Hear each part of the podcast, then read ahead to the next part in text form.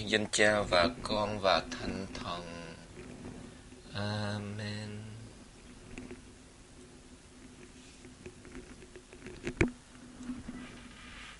Thưa quý anh chị em, chúng ta bắt đầu cái Chủ nhật thứ nhất mùa vọng 5C, cái chương trình tịnh tâm.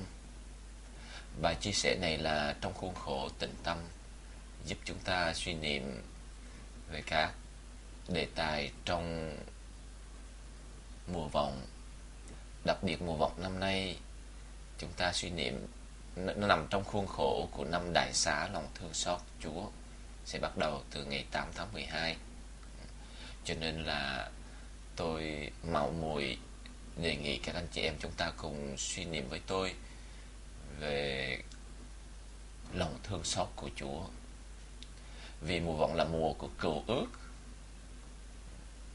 và mùa vọng năm nay nằm trong đại, năm đại xá lòng thương xót nên chúng ta suy niệm về dung màu sáng ngời lòng thương xót của Thiên Chúa và những đặc tính cũng như chức năng của lòng thương xót trong cựu ước.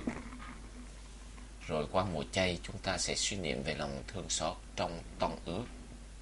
Để rồi chúng ta sẽ thấy sự khác biệt giữa cái nhìn về vị Thiên Chúa xót thương trong cựu ước và cái nhìn về vị Thiên Chúa giàu lòng xót thương trong tân ước như thế nào. Hôm nay chúng ta bắt đầu chủ nhật thứ nhất mùa vòng 5C cái chủ đề na ná đó là sự giằng co giữa công lý và lòng thương xót của Thiên Chúa. Các bản văn chúng ta suy niệm hay là các gương mặt mà chúng ta cần suy niệm đó là gương mặt Adam và Eva. Chuyện ông Ca In và Abel, chuyện ông Noe, chuyện ông Abraham, chuyện ông Moshe. Đó là những gương mặt chính trong cái phần đầu của của Kinh Thánh liên quan đến lòng thương xót của Thiên Chúa. Mời gọi anh chị em chúng ta trầm lặng một chút, một giây phút để hướng lòng về Chúa Thánh Linh. Xin người soi sáng. Xin người ban ơn, giúp chúng ta nghiệm được, hiểu được và nghiệm được cái tình yêu muôn thuở của thiên chúa, lòng thương xót của người. Xin người giúp cho chúng ta có một trái tim biết nhạy cảm với lòng thương xót của cha. Bởi vì khi chúng ta nhạy cảm với lòng thương xót của thiên chúa cha thì chúng ta sẽ gặp gỡ được Đức Kitô là hiện thân của lòng thương xót của Cha. Để Chúa Sanh Thánh Thần xin Chúa đến, xin Chúa hiện diện sống động và tràn ngập nơi chúng con đang lắng nghe lời Chúa đây. Nơi chúng con đang trầm lặng để nghe tiếng Chúa. Dạy chúng con. Nếu chúng con đang sẵn sàng mở lòng ra để Chúa nhào nặng cho chúng con một trái tim biết nhạy cảm với lòng thương xót. Nhạy cảm với lòng thương xót của Thiên Chúa, nhạy cảm với tình yêu, đầy lòng xót thương đối với tha nhân. Lạy mẹ Maria Xin mẹ đến hiện diện với chúng con trong phút giây này. Mẹ là mẫu gương của việc lắng nghe lời Chúa. Xin mẹ giúp chúng con có một trái tim biết lắng nghe.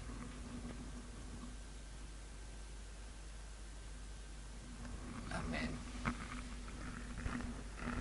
Bây giờ mời tất cả anh chị em chúng ta cùng đi vào cái, ngay trong cái trình thuật. Đương nhiên các chuyện các chuyện của kinh thánh rất là dài. Tôi chỉ giữ lại những cái nét chính liên quan đến lòng thương xót.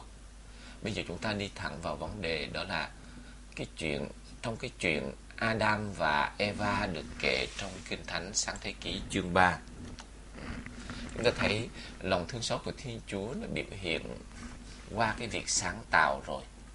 Có việc sáng tạo.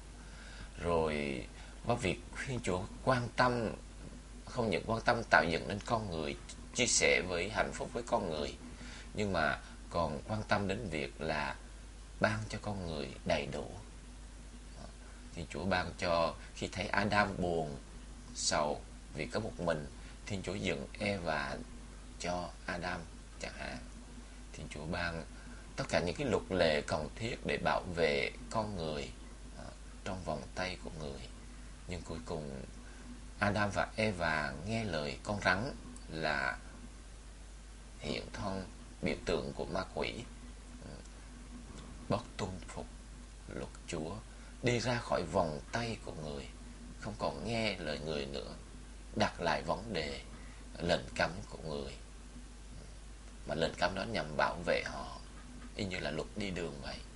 Vậy mà nghe lời con rắn, họ nghi ngờ cái lòng thành của thiên chúa. Cuối cùng họ phải, bị phải trả một cái giá, đó là họ rời khỏi vườn địa đàng, biểu tượng của sự hiện diện thông tình cuộc sống thông tình với thiên chúa, biểu tượng của thiên đàng tại thế. Và cái logic là khi như trong lệnh cấm của Thiên Chúa ở chương 2 câu 16 câu 17 nói là khi các ngươi ăn cây trái cấm thì các ngươi sẽ chết. À, nghe lời con rắn nói là không có ông bà không chết đâu. Và họ đã ăn cây trái cấm. Cho nên cái hậu quả không phải Thiên Chúa phạt con người chết nhưng mà bởi vì khi ăn vào là sẽ chết mà con người vẫn không tin. Chính vì vậy mà cái chết đầu tiên đó là chất nghĩa tình với Thiên Chúa. Sau khi ăn rồi ông bạn bị đuổi ra khỏi vườn địa đàng. Rồi sau đó hậu quả kế tiếp đó là cái chết. Cái chết của hai thằng con Cain Abel chẳng hạn. Nó giết nhau. Rồi sau đó một loạt cái chết khác. Bây giờ chúng ta để ý lòng thương xót của Thiên Chúa biểu hiện một cách cụ thể qua trong cái cái, cái thảm kịch cái thảm trạng của cái việc con người rời xa cái sự hiện diện của Thiên Chúa. Ờ, ở trong địa đàng là ở trong sự hiện diện của Thiên Chúa, ra khỏi vườn địa đàng là ra khỏi sự hiện diện của Thiên Chúa. Khi ra khỏi vườn địa đàng rồi, khi ăn nhất thứ nhất, điểm thứ nhất ở sáng thế chương 3 câu 7 là sau khi ăn cây trái cấm thì sao? Bây giờ mắt hai ông hai người, hai ông bà mở ra và họ thấy mình tròn truồng họ mới kết lá vả làm khố che thon. Lấy lá cây mà kết lại làm khố che thon. Nhưng mà sau khi hai ông bà buộc lòng phải đi ra khỏi vườn để đàm thì chuyện gì xảy ra? Thì Đức Chúa là Thiên Chúa làm cho hai ông bà, làm cho con người và vợ con người những chiếc áo bằng da và mặc cho họ. Chúng ta thấy chúng ta còn phải suy niệm về cái nghĩa cử này của Thiên Chúa. Sau khi phạm tội, con người thấy mình tròn truồng.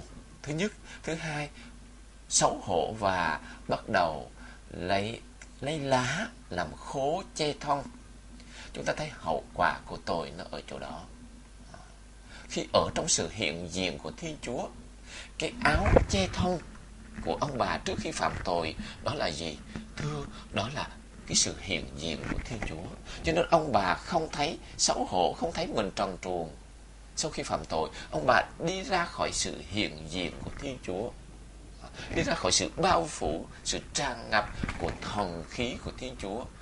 Lúc bấy giờ, ông bà mới khám phá ra mình tròn truồng. Cho nên hậu quả của tròn truồng đó là, xin lỗi, hậu quả của tội đó là gì? Là đánh mất đi sự hiện diện của thiên chúa.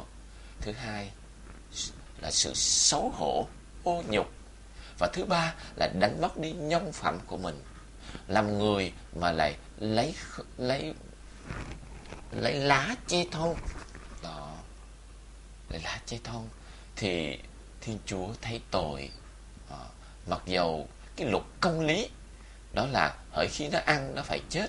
Nó ăn thì nó buộc lòng phải đi ra khỏi sự hiện diện của mình. À, nhưng mà thiên chúa vẫn đi theo con người à, bảo vệ con người bằng cách là làm cho họ Adam và Eva những chiếc áo bằng da thay cho cái chiếc áo bằng lá. Thưa anh chị em chúng ta thấy cái sự quan tâm của Thiên Chúa đối với con người, cái cái nghĩa cử của lòng thương xót nó ở chỗ đó. Cho nên chúng ta thấy ở trong cựu ước chưa có sự, chưa có thấy sự, có, chưa có thấy cái sự rõ ràng, tỏ tường, đồng nghĩa giữa công lý và lòng thương xót đâu. Ở đây vẫn còn vẫn còn một cái sự như chúng ta thấy, cảm thấy như một cái sự giằng co giữa công lý và lòng thương xót vậy. Thế gì? Nếu có thể là nó phải trả giá cho cái sự, cái hậu quả của nó để mặc cho nó chết. Nó làm gì là làm.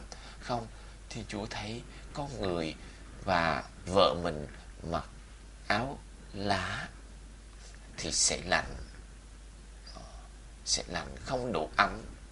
Cho nên mới làm cho chính người đích thông làm cho con người và vợ con người, Adam và Eva, chiếc áo bằng da và mặc cho họ chiếc áo bằng da và mặc cho họ. Và thời kỳ bây giờ là biểu tượng của nhân phẩm. À, Thiên Chúa mặc lại cho họ cái nhân phẩm. Cho nên lòng thương xót à, trả lại nhân phẩm cho con người. Lòng thương phẩm xót của Thiên Chúa thưa anh chị em. Cho nên lòng thương xót của chúng ta đối với anh em chúng ta à, mặc lại cho anh chị em chúng ta cái nhân phẩm của họ. Nếu như họ phạm tội họ xấu hổ, họ mất đi nhân phẩm của họ, thì chính lòng thương xót và tha thứ của chúng ta dành cho họ, noi gương Thiên Chúa. Đối xử với Adam và Eva như thế nào thì chúng ta, đối xử với anh em chúng ta như vậy là chúng ta cứu lấy nhân phẩm của họ, chúng ta cho họ một cái cuộc sống làm người đúng nghĩa, chứ không phải là khi họ phạm tội, khi họ phạm lỗi chúng ta chà đạp cho họ cho đến tận bùn đen à, ứng xử như vậy là ứng xử không tương hợp với cái nhân cách của con cái của Thiên Chúa là động luôn giàu lòng xót thương Bây giờ chúng ta nhìn qua cái câu chuyện đời ông Cain và Abel là hai đứa con đầu của Adam và Eva. Vì ghen tương với em mình cho nên Cain đã sát hại em mình. Sau khi sát hại, nghĩa là phạm lỗi không nghe lời Chúa, Chúa đã cảnh báo ông rồi. Cho nên ông phải bị đuổi đi, đuổi đi xa xa lánh cái cái sự hiện diện của Thiên Chúa xa lánh sự hiện diện của chúng thừa. chúng ta thấy ở đây trong cái câu câu chuyện của Cain cũng vậy tội làm cho con người đánh mất đi sự hiện diện của Thiên Chúa chúng ta để ý nghe sáng thế chương 4 từ câu 13 đến câu 15 à, Ca-in thưa với Đức Chúa hình phạt dành cho con quá nặng không thể mang nổi. Đây hôm nay ngài xua đuổi con khỏi mặt đất con sẽ phải trốn tránh để khỏi giáp mặt Ngài, sẽ phải lang thang phiêu bạc trên mặt đất, và bất cứ ai gặp con sẽ giết con. Đức Chúa phán với ông, không đâu, bất cứ ai giết ca-in sẽ bị trả thù gấp bảy. Chúng ta để ý, mặc dầu Cain phạm tội đã phạm tội giết em mình, luật công lý là phải đi ra, à, phải bị phạt à, đi ra khỏi sự hiện diện của Thiên Chúa. Nhưng mà ở đây chúng ta thấy Thiên Chúa tiếp tục đi theo cái con người phạm tội kia, con người sát hại em mình kia. À, khi mà Ờ, Cain sống trong sự khắc khỏi là rồi sẽ bị ông ông đã phạm tội đổ máu thì thế nào ông cũng sẽ bị đổ máu bởi người khác. Chúng ta thấy cái hậu quả của tội không những đánh mất đi sự hiện diện của Thiên Chúa, mà là còn sống trong khắc khoải hay đúng hơn, một khi con người đánh mất đi sự hiện diện của Thiên Chúa, cái cảm thức về sự hiện diện của Thiên Chúa trong đời mình, thì người ta sẽ sống trong sự khắc khoải như trường hợp của Cain đứng trước tình cảnh đó Thiên Chúa hứa với ông là không đâu bất cứ ai giết Cain sẽ bị trả thù gấp bảy à, chúng ta thấy cái lòng thương xót ở đây của Thiên Chúa nó biểu tỏ qua cái gì? Cái việc trấn an con người, trấn an cái con người tội lỗi, trấn an cái con người mặc cảm, trấn an cái kiếp người ờ, bị đè nặng bởi khắc khỏi lo âu. Ờ, và sợ sệt. Rồi không những là bằng lời hứa, bằng lời hứa mà Chúa bằng Chúa thể hiện bằng việc làm nữa. Chúng ta để ý nghe tiếp, Đức Chúa ghi dấu trên Ca-in. Rồi để bất cứ ai gặp ông khỏi giết ông. Chúng ta không biết dấu đó là dấu gì mà ở đây Kinh Thánh nói Đức Chúa ghi một cái dấu trên ông. Để bất cứ ai gặp ông không có giết ông. Chúng ta thấy bằng một lời hứa là ai giết ông thì sẽ bị trả thù gấp bảy như để làm cho ông an tâm cứu ông khỏi cái sự khắc khỏi của hiện sinh kiếp người. Rồi, thứ hai là một cái dấu ghi trên ông nữa. Rồi, ông, câu 15 nói, ông Cain đi xa khúc mặt Đức Chúa và ở tại xứ Nốt về phía đông Eden đó, chúng ta thấy ở đây lòng thương xót của Chúa ở trong cái câu chuyện Cain và Abel rất là tuyệt vời, rất là tuyệt vời. Chúng ta thấy kiếp người chúng mình nặng nề bởi cái khắc khỏi lo âu. Lý do tại sao? Vì đánh mất đi sự hiện diện của Thiên Chúa trong đời mình. Nhưng Thiên Chúa không bỏ chúng ta. À, không bỏ chúng ta, các chị em.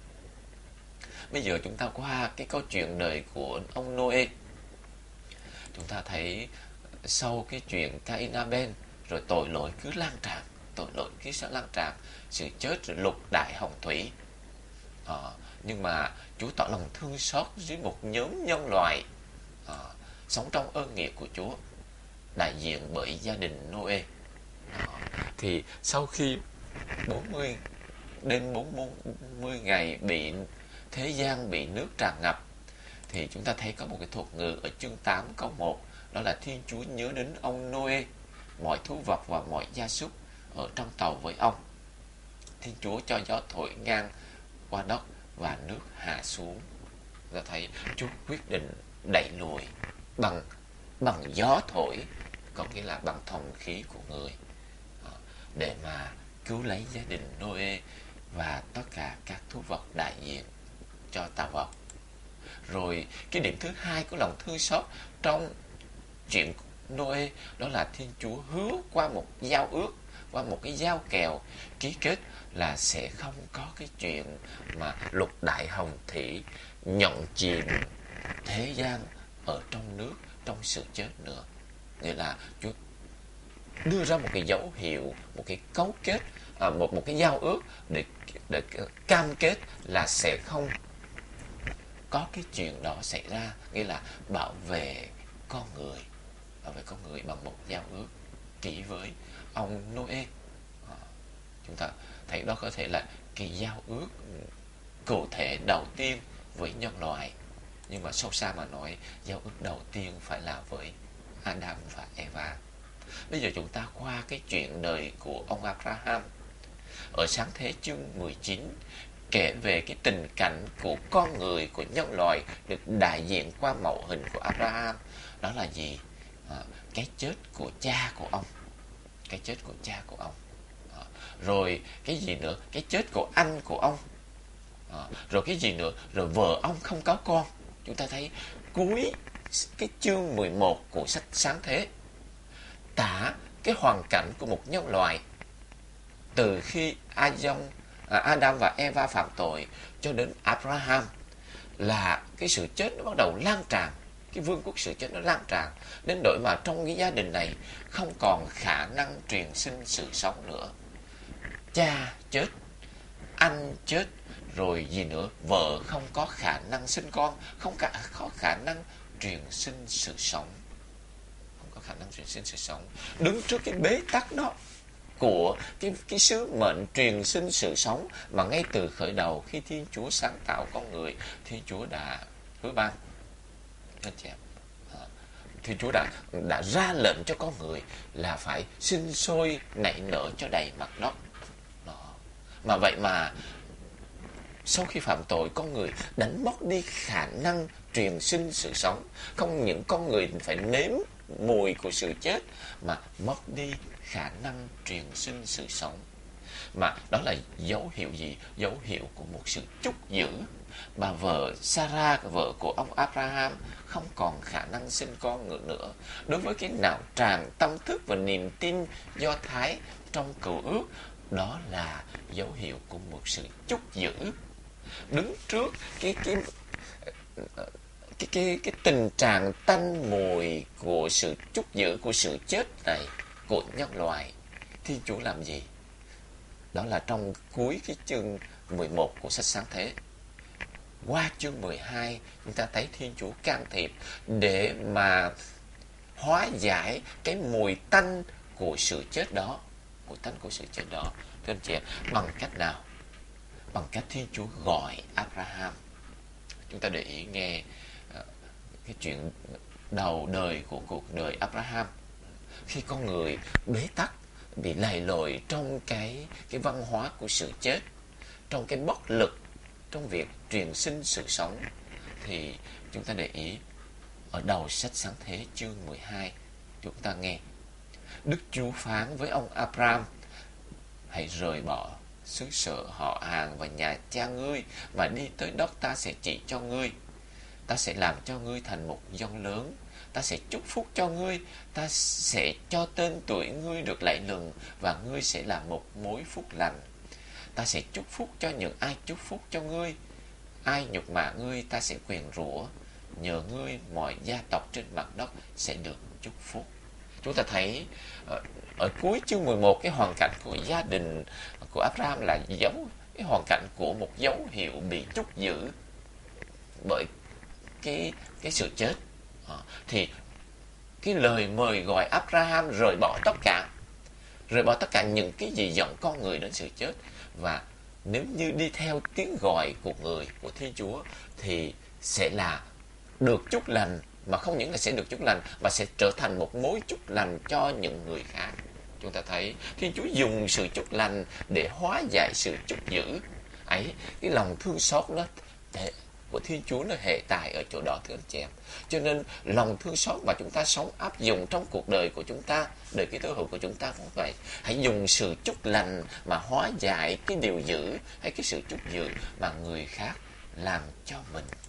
Chứ đừng dùng cái sự chúc dữ để đáp lại lời chúc dữ à, như thánh phaolô nói đừng dùng cái sự ác để đáp lại sự ác nhưng hãy dùng sự thiện để hóa giải sự ác Ờ, nếu dùng sự ác, đáp lại sự ác, chúng ta chỉ làm nhân rộng lên, chúng ta chỉ mở rộng cái quân quốc của sự ác trong cõi lòng mình và trong cõi nhân sinh của chúng mình các chị em. Và cuối cùng, chuyện đời của ông Moses trong cái tương quan của ông Moses với Thiên Chúa ở chương 20 tức là trong sách xuất hành chương 20 chúng ta thấy là trong cái khuôn khổ của việc Thiên Chúa ban 10 điều răn thì trong việc ban 10 điều răn có cái điều răn này là ngươi không được phụ phục trước những cái tượng thần mà thờ lại các tượng thần đó. Vì ta Đức Chúa, Thiên Chúa của ngươi là một vị thần ghen tương. Đối với những kẻ ghét ta, ta phạt con cháu đến ba bốn đời vì tội của cha ông còn với những ai yêu mến ta và giữ các mệnh lệnh của ta, thì ta trọn niềm nhân nghĩa đến ngàn đời. Thưa anh chị em, đó, cái đó là chúng ta cần phải để ý cái cách nói của cầu ước, cách nói của cái não tràng cầu ước để mà không hiểu sai cái điều thiên chúa muốn nói và nhất là không cái, không có chú giải một cách lệch lạc cái cái lời của Chúa. Chúng ta để ý ở đây là cái tội thờ ngẫu tường, thưa chị em, thờ cúng, à, thờ cúng hay chơi bùa, chơi ngải. À, tất cả những thứ này và chúng ta biết khi chúng ta chơi bùa chơi ngải chúng ta lây lan cho con cháu mình nó ảnh hưởng đến con cháu mình tôi đã từng đi cầu nguyện mới đi giảng có tình tâm và lòng thương xót chúa cho người pháp chẳng hạn đã từng cầu nguyện để mà xin chúa từ trừ khử cho cái việc mà mà người ta chơi bùa chơi ngải mà bố mẹ chơi mà con cái vẫn còn bị nó ảnh hưởng đến như vậy đâu. À, nhất là khi bố mẹ không chịu trừ tà cho đàng hoàng không xưng tội và trừ tà đàng hoàng nó lây cho con cái. Nó lây đời này đến đời kia. À, cho nên ở đây chúng ta thấy ở trong một những điều răn của đức chúa đó là gì? Là việc thờ ngẫu tượng chơi bùa chơi ngải với những cái hình thức khác thưa anh chị em thì như thế nào Chúa nói là ta là vị Thiên Chúa hay ghen. Bởi vì tại sao nó là ghen? Bởi vì trong cựu ước, sánh cái tương quan giữa Thiên Chúa với Israel do người, y như là tương quan vợ chồng như vậy. Như vậy, tương quan vợ chồng ghen, điều đó không có nghĩa là tiêu cực đâu. Đó. Rồi, như vậy thì chúng ta để ý, mà một khi mà các ngươi mà thờ lạy chơi bùa chơi ngại như thế thì Chúa nói sao? Đối với những kẻ ghét ta tức là đi thờ phượng các thần khác đi chuột bùa chuột ngải đó ta phạt con cháu đến ba bốn đời vì tội lỗi của ông cha. À, là cha ông. À, có nghĩa là gì? Có nghĩa là cha ông mà chơi bùa chơi ngải thờ cúng ma quỷ thì nó nhiễm cho con cháu đến ba bốn đời. Ý Chúa nói vậy chứ không phải là Chúa phạt. À, cho nên nhưng mà cách thức nói là hậu quả đó là như thế là ta cho phép vậy cho nên cái thuật ngữ của cựu ước nói ta phạt. Rồi, mà chỉ 3 đến 4 đời thôi. Còn, như thế nào? Câu kế tiếp, còn với những ai yêu mến ta và giữ mệnh lệnh ta, tức là giữ điều răn của ta, yêu mến và thờ lạy ta, chứ không thờ lạy các thần tượng khác. Không thờ lạy ma quỷ, không thờ lạy tiền của thế gian hay là vinh hoa ờ, phú quý ờ, của cải danh lợi trọng thế. Thì sao? Thì ta trọn niềm nhân nghĩa đến ngàn đời. Chúng ta thấy uh, tội thì bị chúa phạt hay là hậu quả của tội chúa để cho phải chịu chỉ ba bốn đời thôi. Nhưng mà khi trọn nghĩa với chúa khi yêu mến chúa thờ lại người trung thành với người thì đến ngàn đời tức là con cháu của chúng mình ngàn đời mai sau vẫn hưởng nhờ những ơn lành thánh thiện tín nghĩa mà chúng ta dành cho thiên chúa. Đó thưa anh chị em chúng ta cần phải hiểu cái điều đó trong cái bối cảnh này để hiểu được cái lòng của thương xót của Thiên Chúa truy đuổi con người đi theo con người đến muôn muôn thế hệ. À, nghe cái lời Chúa qua các cái mẫu gương mặt của cựu ước hôm nay xin Chúa giúp cho chúng ta thấy được nghiệm được là dầu cho Thiên Chúa là đóng công bằng chính trực. À, ai có tội thì Chúa phạt, ai không có tội thì Chúa Chúa yêu thương nhân nghĩa. À, nhưng mà chúng ta để ý, dùng cái từ phạt là ở trong cái khuôn khổ của cựu ước thân chèo và bởi đây, bởi vì tôi chia sẻ với chị em những điều này là trong cái khuôn khổ và ngôn ngữ kinh thánh của cựu ước. Cho nên chúng ta dùng cái chữ phạt, nhưng thực sự ra đó là hậu quả của tội của chúng ta con người. Xin Chúa cho chúng ta ý thức được điều đó và nhạy cảm với lòng thương xót của Thiên Chúa. Để ý vị Thiên Chúa giàu lòng xót thương ứng xử thế nào với những gương mặt với những con người trong cựu ước. À, để rồi chúng ta bắt chước và sống trong cái cái mùa vòng khởi đầu của của năm đại xá lòng thương xót này. Để chúng ta nên giống với vị Thiên Chúa giàu lòng xót thương của chúng ta hơn à, để chúng ta giàu lòng xót thương với anh em mình như Chúa đã ứng xử với Adam, Eva, Cain, Abel, Noe, Abraham, Moses hay là đã ứng xử chung nói chung với toàn thể nhân loại. Xin Chúa chúc lành cho mọi người chúng ta, chúc anh chị em và mời gọi anh chị em chúng ta bắt đầu sống uh, thực bắt đầu hôm nay cái Chủ nhật thứ nhất mùa vòng làm tuần cửu nhật kính Đức Mẹ vô nhiễm để xin mẹ à, dọn lòng chúng ta đi vào trong cái năm đại xá lòng thương xót sẽ bắt đầu từ ngày 8 tháng 12 tới này một cách sốt sắng hơn.